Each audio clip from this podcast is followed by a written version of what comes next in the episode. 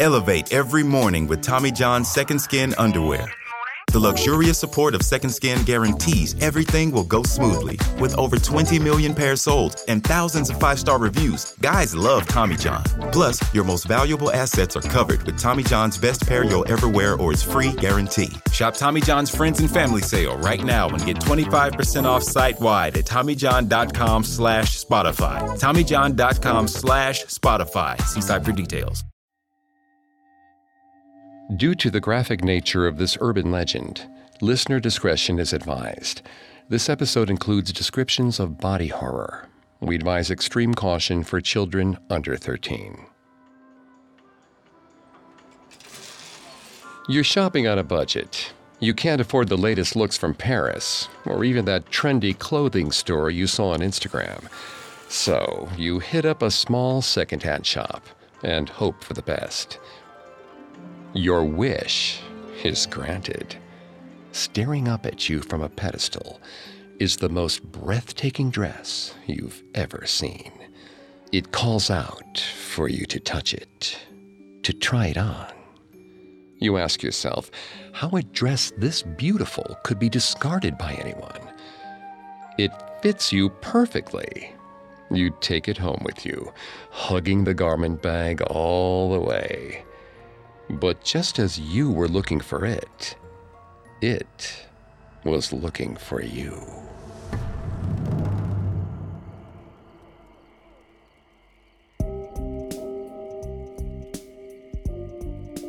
Welcome to Haunted Places, a Parcast original. I'm Greg Polcyn. Every Thursday, we take you to the scariest, eeriest, most haunted, real places on Earth and share their stories. This episode is part of our Urban Legends Halloween special. Every day for the month of October, we're presenting our spooky spin on an urban legend, then diving into the history of the horror. Like it or not, each terrifying tale contains a grain of truth. You can find episodes of Haunted Places and all other Parcast originals for free on Spotify or wherever you listen to podcasts. To stream Haunted Places for free on Spotify, just open the app and type Haunted Places in the search bar. At Parcast, we're grateful for you, our listeners. You allow us to do what we love. Let us know how we're doing. Reach out on Facebook and Instagram at Parcast and Twitter at Parcast Network. If you enjoyed this episode of Haunted Places, be sure to check out the rest of the Parcast Presents Halloween feed on Spotify. Today, we examine an urban legend about the costs of looking drop dead gorgeous.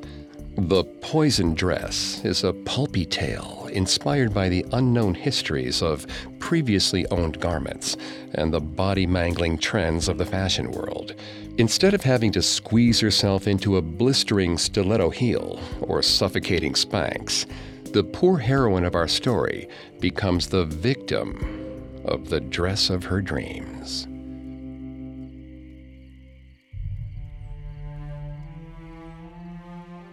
The motif of the poison dress has its origins in ancient history. Similar tales popped up in ancient Greece, India, and Victorian England, among others. Not one, but two instances of poisoned clothing come from Greek mythology. The first, the shirt of Nessus, was a trick by an enemy of Hercules. As the centaur Nessus died, he promised Hercules' wife that washing her husband's cloak in the centaur blood would help keep the hero faithful to her.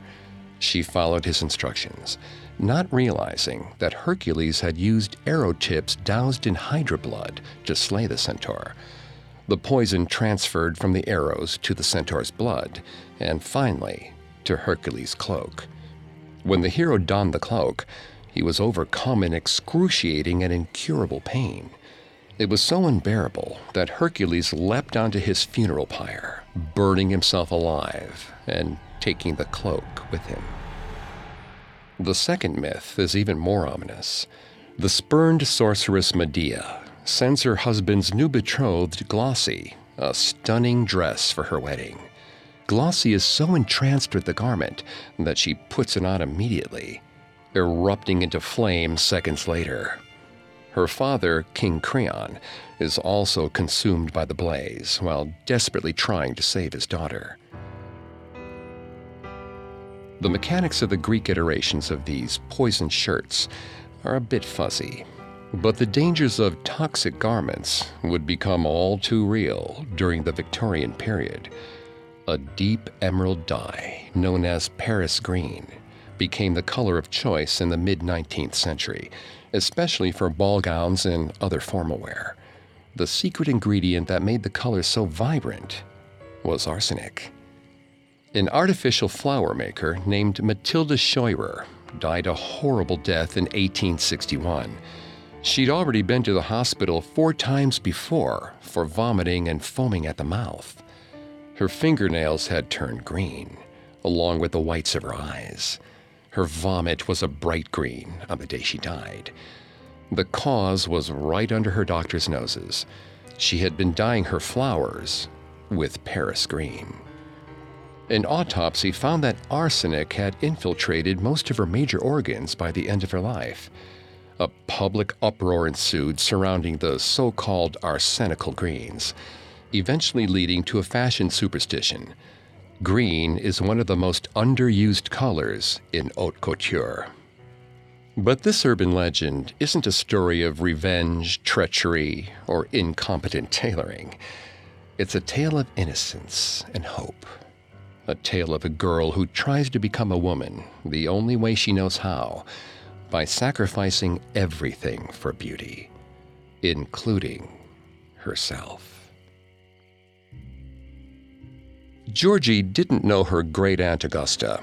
The woman had sent birthday cards and Christmas presents each year, but she'd never visited. And now, she never would. Aunt Augusta had died two days before Georgie's 10th birthday. Instead of a party, she'd be spending the day at a wake. Georgie's parents had always referred to Great Aunt Augusta with a sigh and a pregnant pause, as though talking to her was the greatest burden that could be carried by a person. To Georgie, she evoked the image of a witch in a gingerbread house, like the one in the story of Hansel and Gretel plump and red faced, with a kindly smile and spindling fingers that would snatch you when you least expected it. But it turned out that Augusta lived in a house of wood, not gingerbread. A giant Victorian with spires that cut the very sky in half. It was painted a faded blue that was swiftly going gray. Every step her family took as they entered caused something to creak or bend beneath their feet. Georgie's parents had told her that death was nothing to fear. When you got to be Augusta's age, the body began to wear away, like a t shirt you'd washed too many times. It was nothing to be afraid of. Everyone died. But whatever her parents said, Georgie found it hard to accept that this was a normal circumstance of life. Her parents' eyes were dry, but there was a heaviness to the way they walked, like the ceiling of the house was pushing down on their shoulders. Death and its surroundings certainly looked like something to be afraid of. Georgie held her mother's hand tightly as they headed for the living room. She had never seen a dead body, but she figured it was probably better to see someone she hadn't known in life. She did her best to prepare herself as they crossed the threshold into the living room. A massive, open white box awaited them at the far end of the room, adorned with flowers and greens. The only visible part of Aunt Augusta was the tip of her nose, a tiny, flesh colored mountain jutting up above the shiny rosewood. Georgie touched her own nose. Her mother told her to put her hand down. They found a seat towards the back of the room. Georgie never took her eyes off Aunt Augusta's nose. They hadn't told her that she would be able to see part of the body. The nostrils looked like they were flaring, breathing faintly, in and out. Georgie tugged at her mother's hand, but she told her to be quiet. The service was about to start. Georgie sat through the prayers and speeches, wishing she had her Nintendo DS with her. Without it, she was left staring at the nose, waiting for it to breathe again. She didn't want to see the body, but the procession of mourners had begun. Her parents were dragging her towards the coffin. She twisted against their grip. They held tight. She was too old for tantrums now. Georgie took several deep breaths, her nostrils flaring like Aunt Augusta's. No one else seemed to notice. She pulled and pulled, but still, they brought her up in front of the ivory painted box. Georgie finally looked down. Her fear evaporated in an instant. Great Aunt Augusta was wearing the most beautiful dress she'd ever seen. It was made of a soft green silk with hand stitched lace over the top. The sleeves were long and dainty. A deep V neckline exposed Augusta's bones, jutting out over blue tinged, paper thin skin. She looked like the evil queen in a fairy tale, still asking who was the fairest of them all.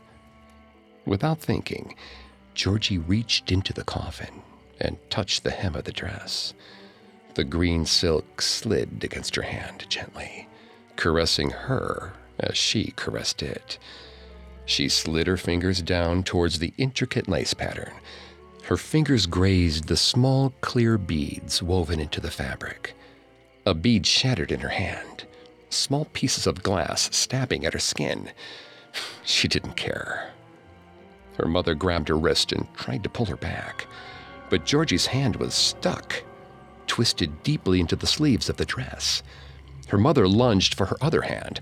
Georgie was faster. She slid it into Augusta's other sleeve, her fingers searching for more of the smooth silk sensation. At a startling sound, Georgie's eyes shot towards Aunt Augusta. Until now, Georgie had been too distracted by the dress to notice anything else. But someone had done Augusta's makeup in garish colors. Red eyeshadow was smudged against her eyelids, making her closed eyes look more like open wounds. Georgie thought she saw the old woman's eyes flutter briefly. The dress tightened its hold on her, pulling her towards Augusta's pale hands. Georgie's mother yanked harder, trying to rein her daughter in. Augusta's fists closed over Georgie's wrists, long nails clawing at her skin. Her mother told her to stop playing around. Georgie shook her head, eyes wide. She wasn't doing anything. It was all Augusta. A foul smell hit Georgie's nostrils, more pungent than the roses meant to mask the scent of death. It smelled faintly of mothballs, but there was also the tang of blood, fresh blood. The silk bindings around Georgie's hands wouldn't let go. Her mother lifted her, trying to physically remove her from the body. The sleeves wouldn't give. As her mother pulled, Georgie felt her shoulder dislocate and heard a loud pop. The pain was immediate and so strong she had trouble seeing. Stars danced around an endless night sky in her head. Then she was back in the land of the living, her mother had stopped pulling, but the sleeves of the dress were giving way. Georgie yanked, wanting to take some piece of it with her.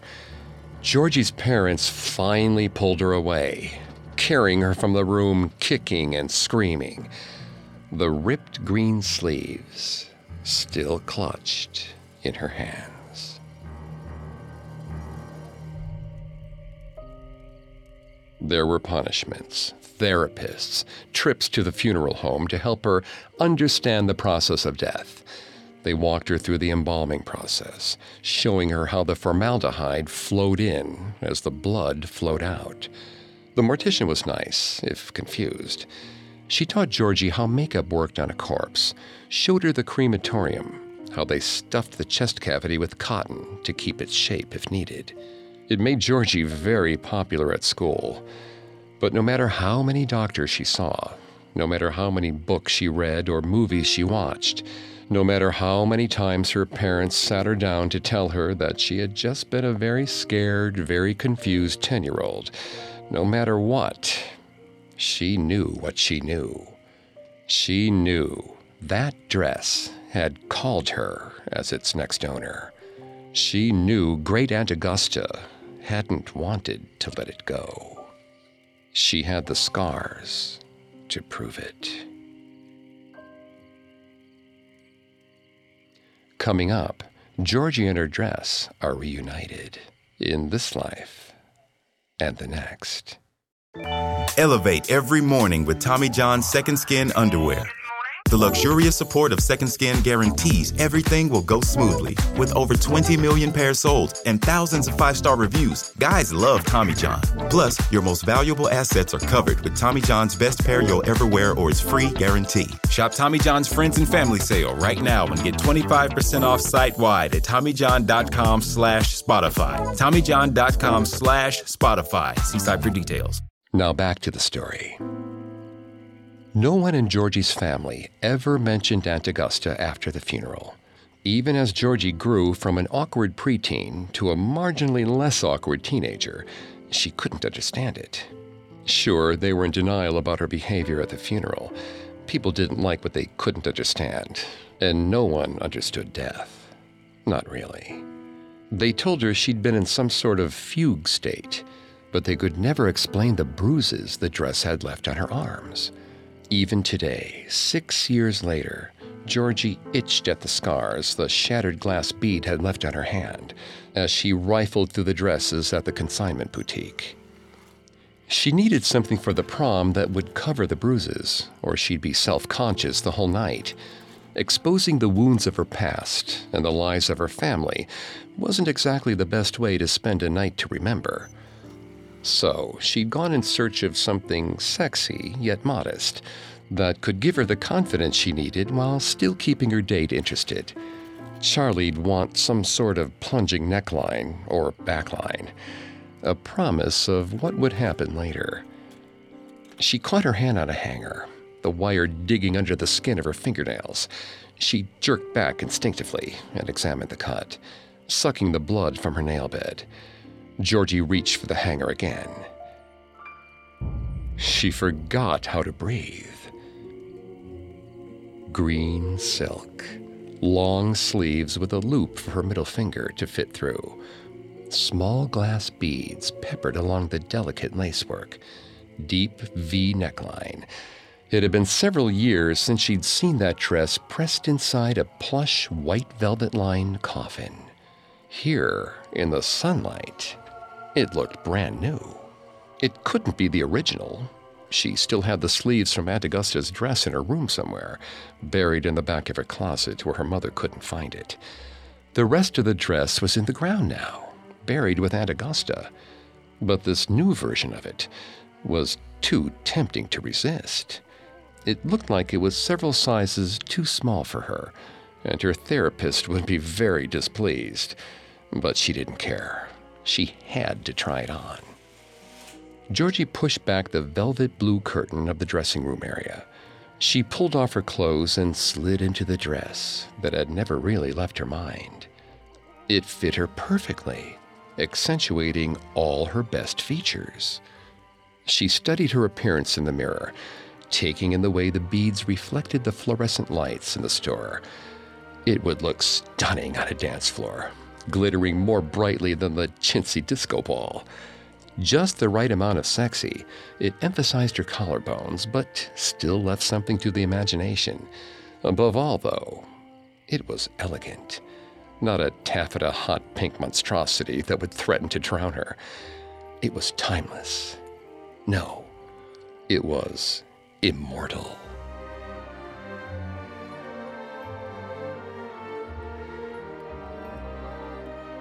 Her face flickered in and out of the mirror.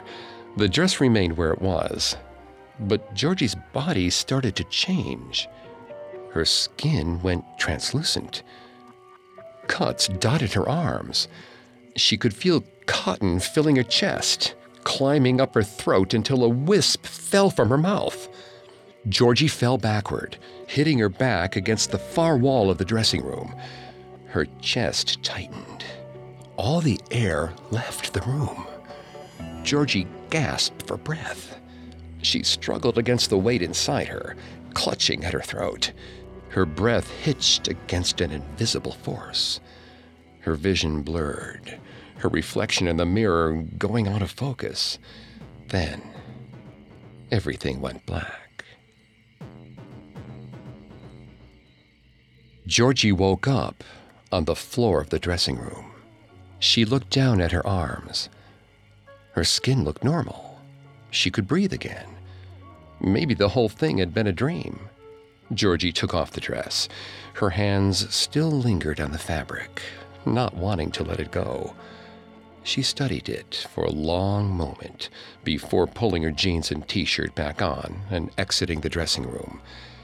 She felt something unseen tugging at her, a small desire that grew to fill her whole chest. The fainting spell had been strange, but then it had been a while since she'd eaten last. She needed to take better care of herself, and the best self care would be buying this dress. It was double the price she and her parents had agreed on. But her parents weren't here. She placed her mother's credit card on the counter, feeling very adult. The dress sat in a closet for several weeks. Sometimes, Georgie thought, she could feel it waiting for her on the other side of the door. As tempted as she was to put the dress back on, to feel the cool kiss of silk, she waited. Just like her first time with Charlie, she wanted it to mean something. The day of the dance arrived. She opened her closet for the dramatic reveal the new version of her. The version of her that her school and Charlie had never seen. The dress felt tighter than before, clinging to her curves in a way that was more uncomfortable than sexy. Her skin was itchy near the seams but no one would be the wiser if they were on the outside looking in. She could handle it for a few hours. Georgie's parents took several million photos of her and Charlie together on the stairs. Georgie's hair and makeup were perfect. Charlie's bow tie matched the green of her dress. Neither of her parents had ever seen the dress before, or so they said. They headed to the dance in Charlie's beat up car, but Georgie felt like a princess arriving at the grand ball rather than a junior entering a decorated gymnasium. It was her night to step out of the shadows. People noticed her gown immediately, but she was only interested in one person's reaction. Charlie's eyes never left her straying to the few slivers of skin the dress didn't cover. They danced and they sang, and they drank terrible spiked punch. Sweat dripped from Georgie's perfectly coiffed hairline to her cleavage. The dress was tightening on her as she moved. She pulled at the neckline, trying to get more air to her skin, but the dress stayed stuck against her sweat. Charlie suggested they take a moment to rest. Her chest felt constricted by the material. She was struggling with air again. Georgie tried to take a deep breath, but there wasn't enough give in the stomach for air to sink into her system. The arms of the dress dug painfully into her skin. Her wrists throbbed against the hem of the sleeves. She tugged them back to give her skin some air, then froze at the sight of the skin below. Her arms were covered in red, bubbling blisters and raw sores. Her flesh seemed to be burning away. Her vision clouded. The weight and skin irritation grew unbearably intense. Her breath came in short spurts. And then, blissfully, the pressure in her wrists disappeared. Georgie looked down to find her own severed hands in her lap. Her eyes widened as she observed the mangled stumps at the end of her arms.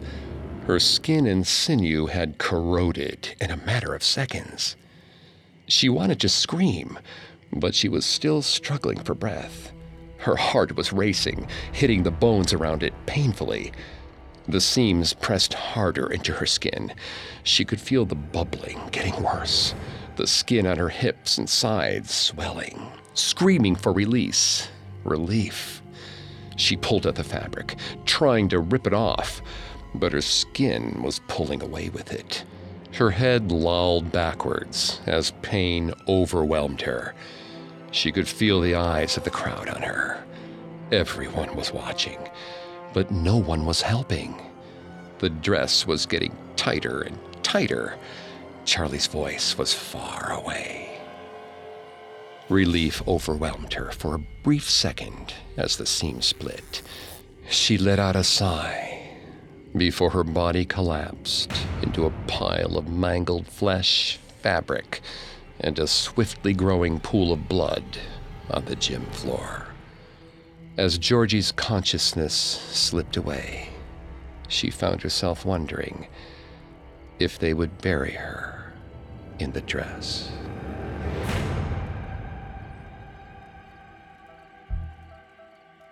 Many parts of this urban legend have changed over the years, but two elements remain constant the deadly ending and the dress coming from a robbed grave. The garment is removed from an already embalmed body by either conventional grave robbers or a money grubbing funeral director reselling the departed's clothes before cremating them. Often, the dress's deadly nature is explained as a result of embalming fluid that has seeped into the fabric from the body it was buried with. When the girl dances, her sweat opens her pores, allowing the corrosive chemical to enter her body, eventually killing her.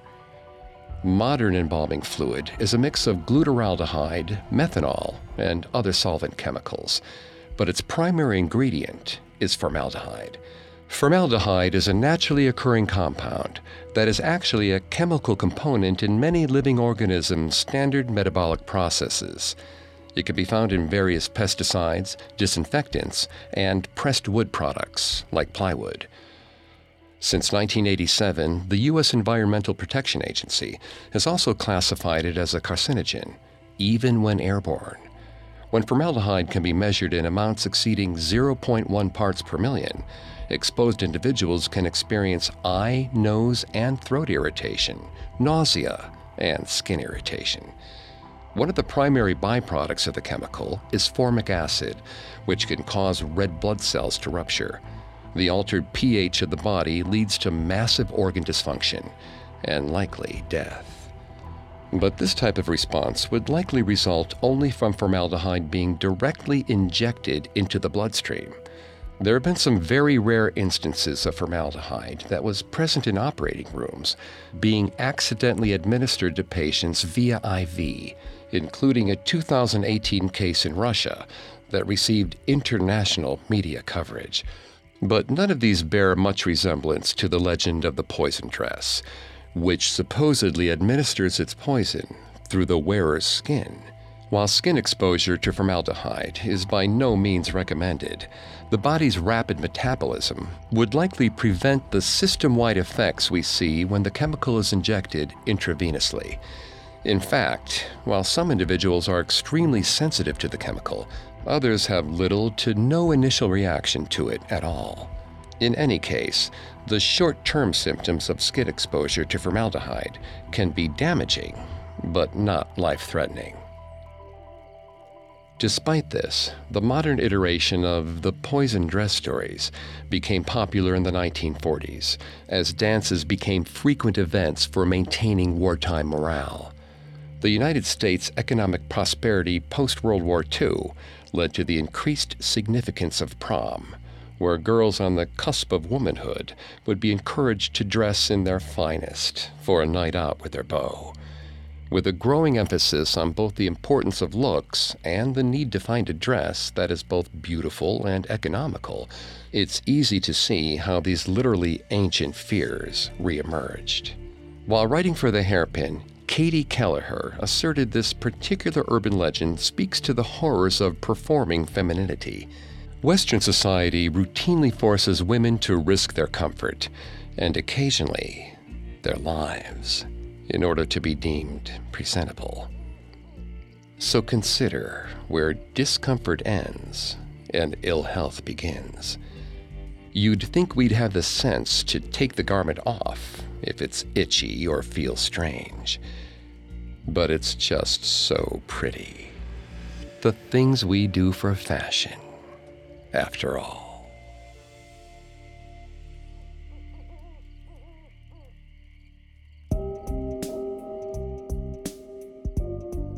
Thanks again for tuning into Haunted Places. We'll be back tomorrow with a new urban legend, and on Thursday with a new haunted place. You can find more episodes of Haunted Places and all other Parcast originals for free on Spotify. Not only does Spotify already have all your favorite music, but now Spotify is making it easy for you to enjoy all your favorite Parcast originals, like Haunted Places, for free from your phone, desktop, or smart speaker. To stream Haunted Places on Spotify, just open the app and type Haunted Places in the search bar.